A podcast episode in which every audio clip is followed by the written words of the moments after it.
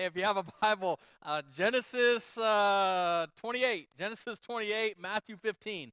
Uh, those are two places that we're going to go today. Uh, we are closing in on the end of our Anchor series. Um, we could probably take this thing for like 10 to 12 more weeks, and we could pick different things that we need to be anchored into.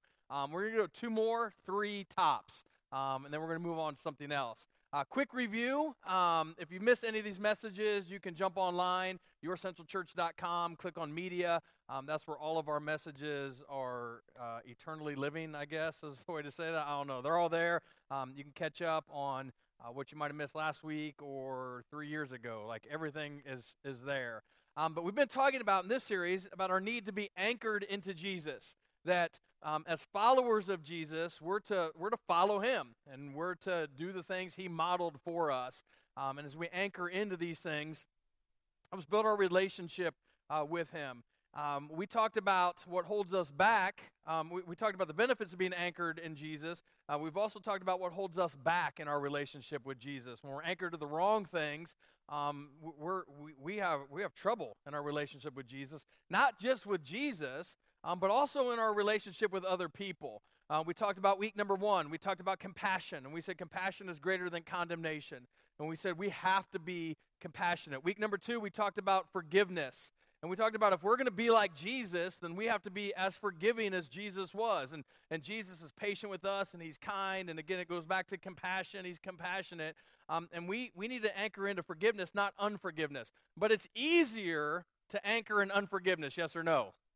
Yes, it just is. A few of us will be honest this morning and say it's easier to hate than it is to love. Like it just it just is. It's easier to be anchored in unforgiveness. But the thing that we don't realize is is that unforgiveness that we hold, that anger that we hold inside of us, the people that the person that we're mad at, they don't even care. Like it doesn't even bother them. And so it's so it's us, and so it hinders us, and hinders our not just our relationship with others, but that hinders our relationship with Jesus. And so we need to be anchored in forgiveness. Um, week number three, we talked about prayer. We kicked off our third, our 21 day prayer event. Um, there's a week left in that. Uh, if you haven't been a part of it, uh, jump on board with us this week. You can grab a guide on the way out, or you can email us at info at yourcentralchurch.com. And we'd love for you to finish out this week with us. Um, there's power in, in corporate prayer. And we've been praying for each other. We've been praying for the church. We've been praying for our schools uh, that desperately need it. We've been praying for our community um, that desperately needs it. We've been praying for uh, against the division and all the other stuff that's happening. So um, jump in. Uh, let's finish this last seven days strong. But we talked about the importance of being anchored in prayer. Last week we talked about grace. We said we have to be anchored in grace. We, we specifically talked about God's grace. And I told you that we are going to be a church and we are going to be a people that's all about God's grace.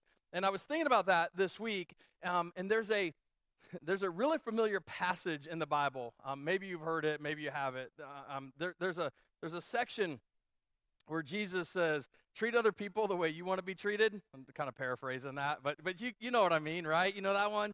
Do unto others as you'd have them do unto you. And, and I started thinking about that. If we just did that, like that's so simple and so profound. But if if if we if if Christians, if just the Christians of the world just did that, if we just treated other people the way we wanted to be treated, it would absolutely change the world. Because I'm looking at what's happening on a, a, a global, a national, even even a local level right now. And I'm telling you, church, the hate and the division that is happening right now is, is insane. And so I believe we're always going to have to be a church and a people who show grace. Because listen, we can't say, yeah, we're thankful for God's grace for us. Like, we can't come in here and be like, oh, amazing grace. How sweet the sound is. So awesome. Grace is incredible. And I'm so happy for grace, but then not choose to give grace to other people. Like, we can't do that. We can't be those people. If we're going to be followers of Jesus Christ, now, now let me let me let me kind of say this real quick. Followers of Jesus Christ. I'm not talking about attenders of church. All right, there's a difference between somebody who just attends church and a follower of Jesus. I know a lot of people who have attended church for years, but they've never truly followed Jesus. And so I don't want you to fall into the trap today of, well, just because I attend church, I follow Jesus. No, no, no, no, no, no, no, no, no. I'm talking about a genuine follower of Jesus Christ, somebody who is completely sold out to God, somebody who has surrendered his or her life to Him, somebody who has said, All of me for all of you, somebody who is truly, according to the scriptures, saved. Those people, man, grace just flows out of you. Like we serve right? Save people. We've talked about this before. Save people serve. It just naturally do it. You don't even have to try. It just naturally comes out of you. A follower of Jesus Christ serves people. And one of the big ways that we show grace is by serving others. And so today we're going to talk about being anchored in our giftings, specifically our spiritual gifts. Now, now let me tell you something else about being a follower of Jesus, not a tender, not just an attender of church, a follower of Jesus in regards to our gifts. as we follow Jesus, the more and more we follow him, he, he's going to change us. In fact, he's going to change us for the rest of our lives. Like if you're not changing, you're not following, period. You can't follow Jesus and stay the same. It's a spiritual impossibility. You can't tell me that. Yes, I can. Because anybody that followed Jesus in the scripture consistently and constantly changed every time. And so if you're not changing, I'm telling you, you're not following. You're stuck somewhere. You're, you're in a place where he's telling you to go do something or he's telling you to start stop something or start something and, and you're just you're not listening you're at a place where you have stopped following because if you're following you're changing and one of the things that he's changed one of the things that i've noticed in the years is one of the things he's, he's going to be changing is our viewpoint on life. He changes the way we see things and he changes the way we think about things. And so, if we're going to buy into the concept that's all over the scriptures that a follower of Jesus serves, then we're going to have to understand that we've got to see as Jesus sees. And one of the main things that Jesus had when he saw other people was this thing that we have talked about since week one compassion. It was his compassion that caused them, in many cases, to move. Because compassion really is a call to action. Compassion is a call to action. When we feel compassion in our heart, it's a call to action. And serving comes out of compassion. And the reason I'm setting this up with compassion is, is, is, this if compassion is not the foundation for us using our gifts, then our gifts will never be effective. If, if, if our giftings aren't anchored in compassion, and compassion is not the foundation for us using the gifts that God has given us, then our efforts will always fall short. I've told you this for weeks, so much so that the, the title of this series should have been Compassion.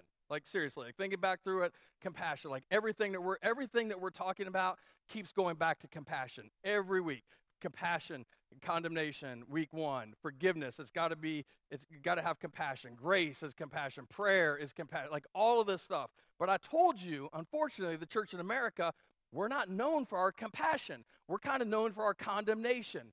And so that's what i want to talk about today because i want compassion to be the motivation for us using our gifts here at central church. So genesis 28 that's where we're going to start. I told you last week we're going to spend a couple of weeks in this section Remember, we started talking last week about Jacob and how Jacob was, was a twin and his brother. Anybody remember his brother's name? Esau, right? Esau's born first and comes out, and Jacob's got a hold of his heel, and he steals the birthright. Jacob named, or his, his dad names him um, Jacob, deceiver, and we went through all of that stuff, and we talked all of that, and, and we said he ran, right? He's a deceiver who literally ran away from his family. And remember, he ran into a place called Bethel, which literally means the house of God. And when he gets there, he has this vision of Jesus standing at the top of the stairway, the, the stairway to heaven. Um, that's where we're going to pick this up. Verse 13. The Bible says, There above it stood the Lord. That's Jesus. All right, so Jesus is standing at the top. And he said, I am the Lord, the God of your father Abraham and the God of Isaac. Look at this. This is huge. I will give you. Underline those four words because those are huge. Remember that. I will give you. I will give you and your descendants the land on which you are lying. Your descendants will be like the dust of the earth, and you will spread out to the west, and to the east, and to the north, and to the south. All the peoples on earth will be blessed through you. That's huge, too. All the peoples on earth will be blessed through you and your offspring. I am with you and will watch over you wherever you go, and I will bring you back to this land. I will not leave you until I have done what I have promised you. Now, this is huge. This is packed full of all kinds of stuff. And so we're going to hit some stuff in this, or we'll hit a little bit more of it next week. But a couple questions on this in regards to our giftings before we dive in. First one God gave Jacob a gift, right? Like God gave Jacob a gift. You saw that. He said, I will give you. What did Jacob, this is the question you have to answer, what did Jacob do in order to receive the gift from God? What did he do? Nothing, right? He did absolutely nothing. And, and, don't miss this. What God did for Jacob is the same thing he does for all of us. He said, I will give you. Like, there's nothing you have to do. Like, I'm going to gift you. I'm going to give you this gift. There's nothing that you have to do. And we talked last week about being saved by grace. And not only are we saved by the grace of God, we're also gifted by the grace of God. And, and, the reason that's so essential is for us to understand, like, like we can agree with what we talked about last week. Yes, saved by the grace of God, sustained by the grace of God. That's, that's great stuff. That's awesome. But a lot of times when it comes to our giftedness, we kind of think that we gave ourselves the gift rather than God giving us the gift. I did this. I built this.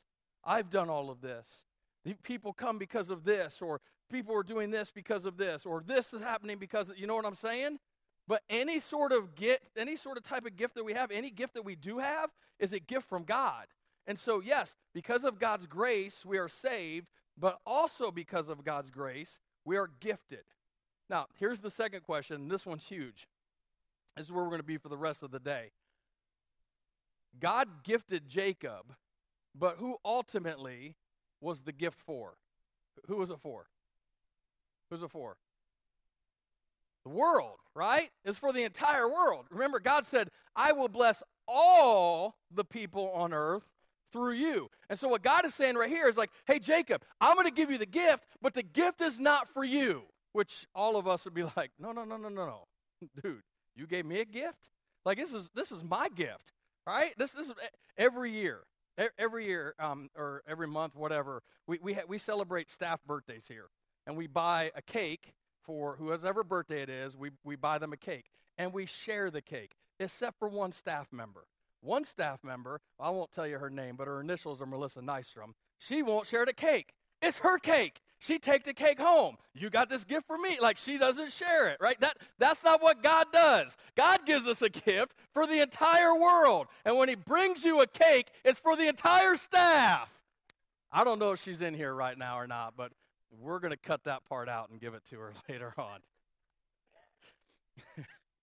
when it comes to our gifts, listen, when it comes to our spiritual gifts, the, the grace of God is the reason that we have the gift, but the gift is given to us. Don't miss this. It's for the, it's, it's for the world. Now, I want to show you where this practically plays out and bring in some personal application. Flip over to Matthew chapter 15 if you've got your Bible open.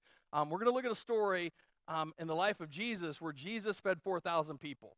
Um, there's a section in Scripture where he fed 5,000. That's Matthew 14. We're, we're not going to talk about that. We're going to talk about where he fed 4,000 in Matthew 15, one chapter later. All right? So, two chapters in a row 5,000, 4,000. All right? And Matthew uh, 15, verse 29, the Bible says, Jesus left there and went up along the Sea of Galilee. Then he went up to the mountainside and sat down. Now, look at this. Great crowds came to him, bringing the lame, the blind, the crippled, the mute and many others and laid them at his feet, and he healed them.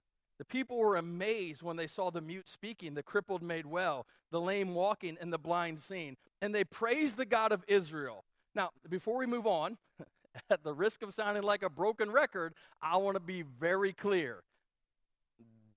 That's the kind of church I want us to be. A place where the crippled, the mute, the lame, the blind can show up, and we don't kick them out, we pull them in. I've said this for years, and, and this is something that Augustine said, and people have taken it and used it and changed it and said things about it, but, but I've said this for years. The church is not a museum for saints, it's a hospital for sinners, right?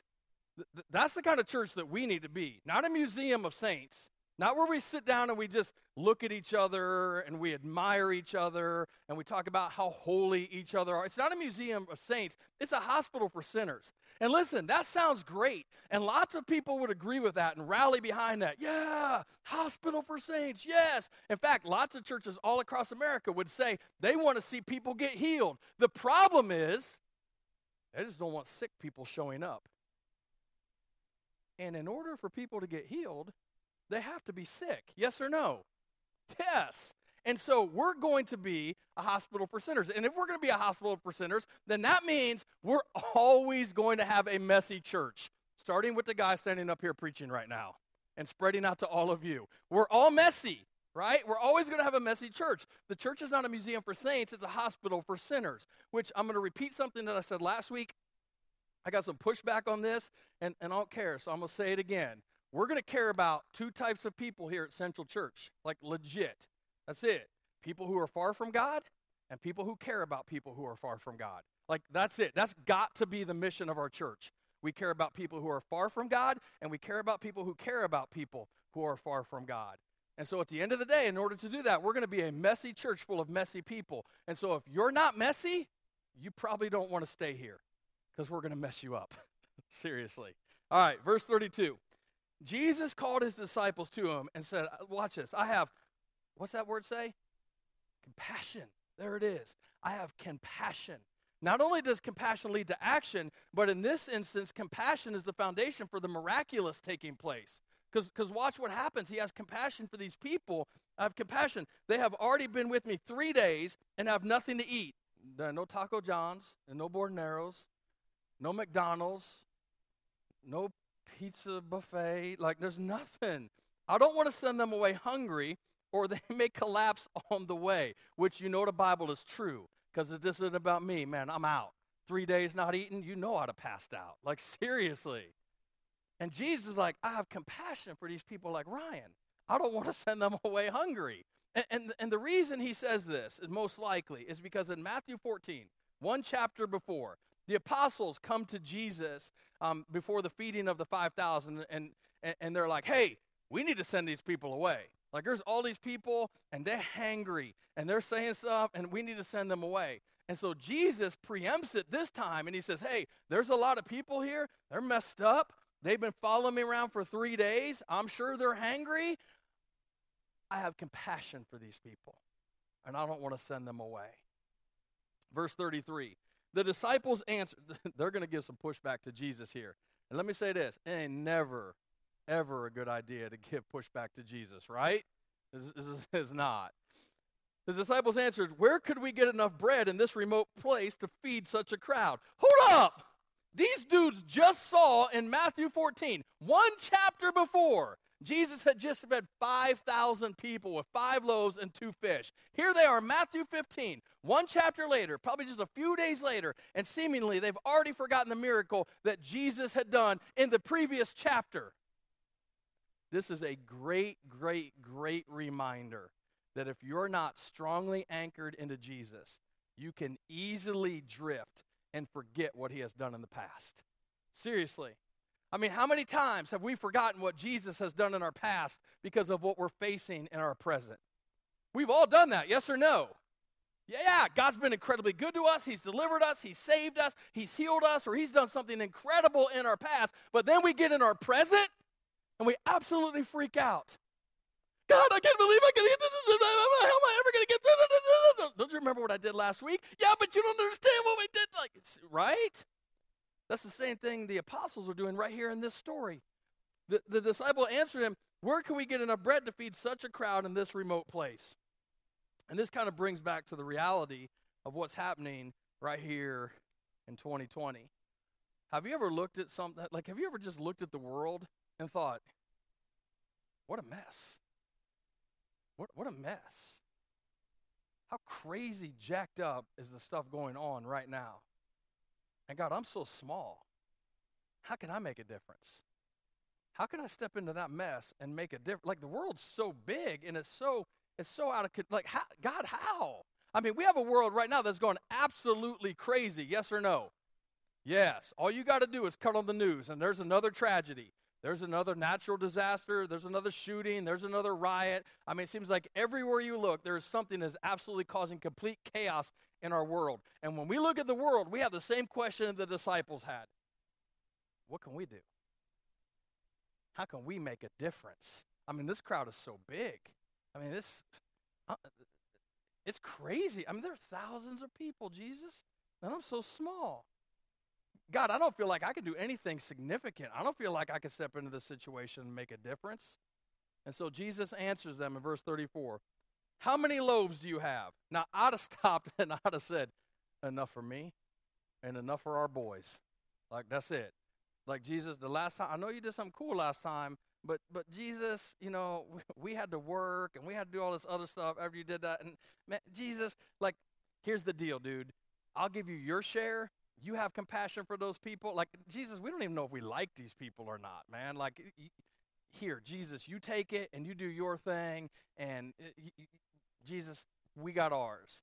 But Jesus said, Oh, I'm going to feed them, but I'm going to feed them by what you have in your hands. He didn't say, Hey, y'all sit down and take care of it. He said, How many loaves do you have? In other words, Jesus is asking this question to them, and he's asking it to us. What is it that you've got in your hand?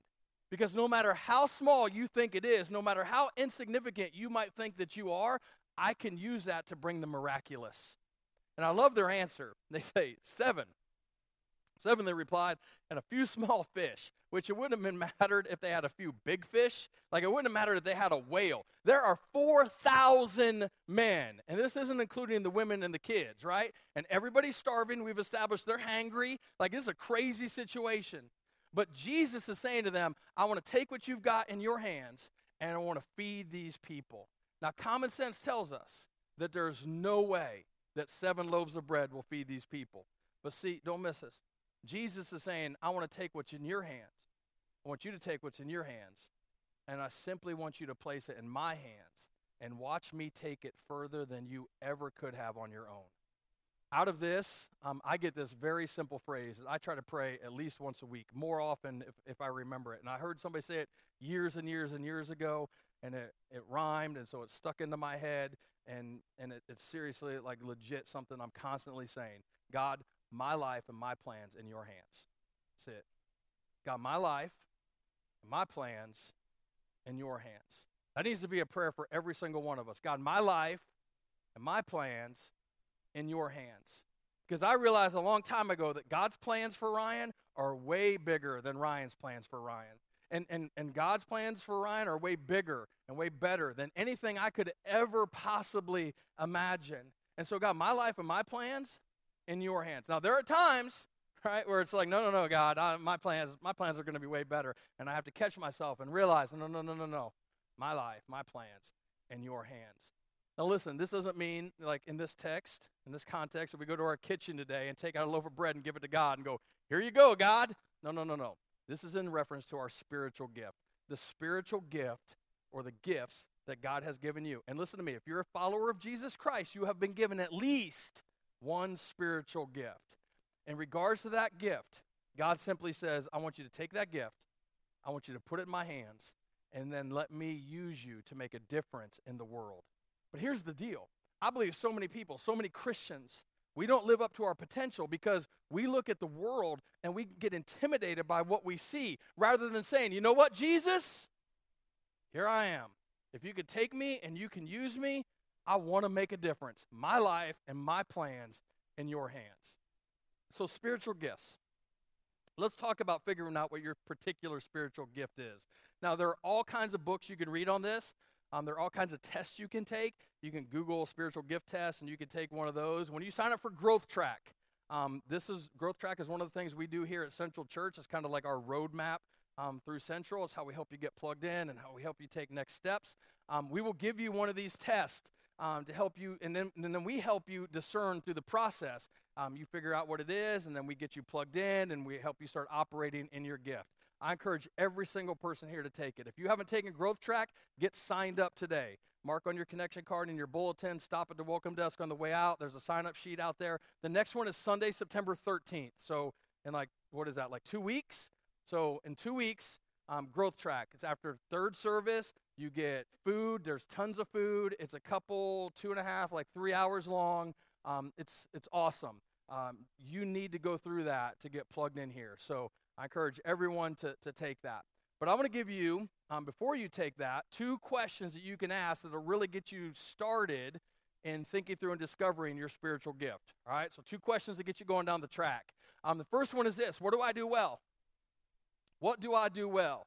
Now, anytime I teach this, there's always somebody, so I'm going to throw it out there so you're not that somebody today. There's always somebody that says, Nothing. I don't do anything well. And you do. You do. To say that is a slap in the face of a holy God who created you on purpose, with a purpose, for a purpose. He created you in his image. You do something well. And so, what is it? What is that something that you do well? The second question is, what do I enjoy? What do I enjoy? So, what do I do well and what do I enjoy? Now, let me be very clear about this. You have to answer both questions, right? And, and you got to know the thing for both questions because I've met some people, you've met some people. They enjoy things they don't do well, and, and then they do some things well that they don't enjoy. A couple of examples, real quick. Uh, when I was in high school, I thought I wanted to become a vet, a veterinarian, because I thought I enjoyed being around animals. Like, I thought I was really good with animals and, like, enjoyed that. So that's what I wanted to do. And then my sister's cat started peeing in my shoes.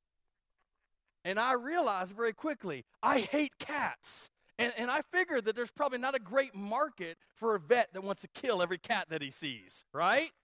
So I probably wouldn't have enjoyed that. I might have enjoyed that. Anyway, on the flip side, I've seen some people do things that they enjoy that they don't do very well at all. Um, for example, Mary and I went to this one church for a while. Um, we've all been to this church. We've all had this church experience. This church wasn't around here. Um, but a guy, a guy got on stage and he started singing. And when he started singing, I laughed loudly. I literally laughed out loud because I thought it was a skit. Like I thought church was doing a skit on a Sunday morning, man. Like I, that's what I thought it was. And I looked down the aisle and nobody else was laughing. And Mary wasn't laughing. And I was like, oh my gosh, this is fantastically horrible. Like, and so he sings this song and he is so enjoying himself and he's into it. He's doing the Carlton, you know, I mean, he's getting down and he's so enjoying, but nobody else in the entire church enjoying themselves. And so he finished and he sat down. And I remember afterwards talking to the pastor, and I was like, Are we ever going to let him sing again? And he's like, Oh, yeah, he loves to sing. And I'm like, But nobody loves to hear him sing. And he said, This is what the pastor said. He goes, Oh, but he has such a great heart. Like, but his voice sucks. And I got in trouble for saying sucks, but I'm the pastor now, and we don't get in trouble for that here.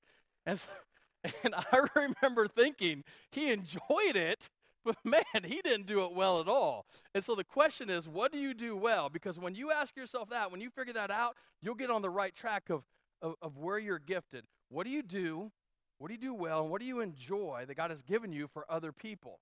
Jesus said, How many loaves do you have? Oh, and by the way, let me say this gifted people never have to tell people how gifted they are. They just use their gift and you realize, man, they're gifted. For example, Taylor Swift. I'm on a Taylor Swift kick right now. Don't judge me. My little girl just started her senior year in high school, and I'm having a tough time. And Tay Tay is speaking to me right now. So stop. Stop. You're supposed to be a church of compassion. That's what you're supposed to have right now.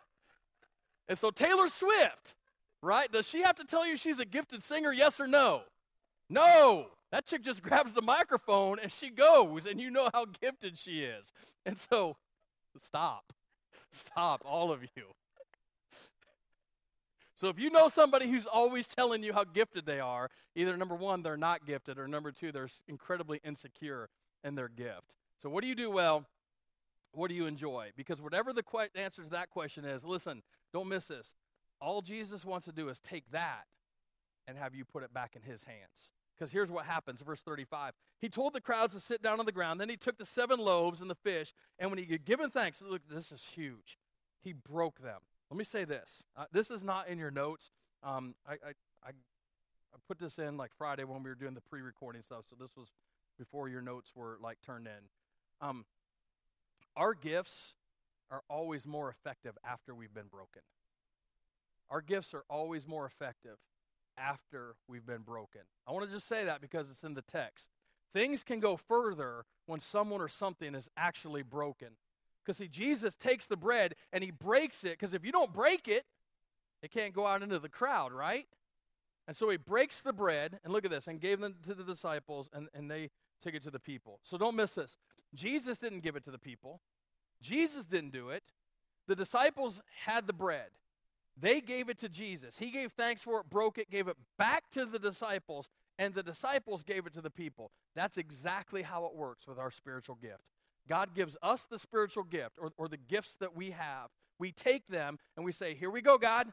I'm going to put these in your hands. He takes them, He breaks them, He gives them back to us, and then He expects us to actually take them out into the world. That's what the disciples did. He broke them, gave them to the disciples, and in turn they gave them to the people. They all ate and were satisfied.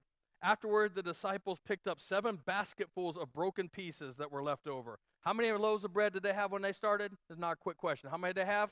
Seven. They had seven loaves of bread, and they picked up basketfuls. Don't miss this. God always gives us more back than we gave him in the first place.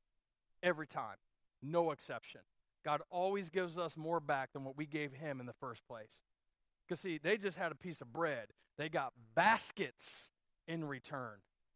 Verse 38 the, number of those who ate was 4,000, besides women and children. Why did this miracle happen? It, it's because, don't miss this, it all goes way back to the beginning the fact that Jesus started the miracle out by saying, I have what? I have compassion, right? Of compassion for these people. And compassion always leads to action. Listen, if we see a situation and we say we have compassion, but we don't take action, actually, all we're doing is feeling sorry for somebody. Like I said, because because compassion compassion is more than oh I feel sorry for that person. Compassion is more than getting on Facebook and putting up the prayer hand emoji for somebody. Compassion leads to action. And so at the end of the day, I really do believe Central Church is going to reach the world. But, but it's not because of me. It's, it's definitely not because of my preaching ability or my ability to do X, Y, or Z. It's going to be because we have a group of people motivated by compassion for people far from God, who are willing to allow compassion to turn into action so that we can reach our community, so we can ultimately reach our world. Because at the end of the day, Central Church is not built on the gifts and talents of a few, but on the sacrifices of many. And I really do believe that if our church is going to reach our potential, it really does depend on every single person going, you know what, God? My life and my plans in your hands. Listen to me. Right now, all around us, the problem in our the problems in our world, they seem humongous. But God did not call us to just wring our hands. God did not call us to merely pray for the world. He called us to step into the world and make a difference. And it starts when we anchor into our giftings. He had gifted us, not so that we can delight in our gift, but so that we could use our gift to serve people far from God and ultimately bring them into the kingdom. I'll, I'll close with this. Peter wrote this in 1 Peter 4:10. Each of you, that's every one of us, each of you should use whatever gift you have received to serve others as faithful stewards of God's grace in its various forms. Each of you, each of you should use whatever gift you had received to serve others as faithful stewards of God's grace in its various forms. So, Central, listen, I want to say this. This isn't a church where you can show up and just sit on the sidelines. This is a place where you have to come and you have to be involved.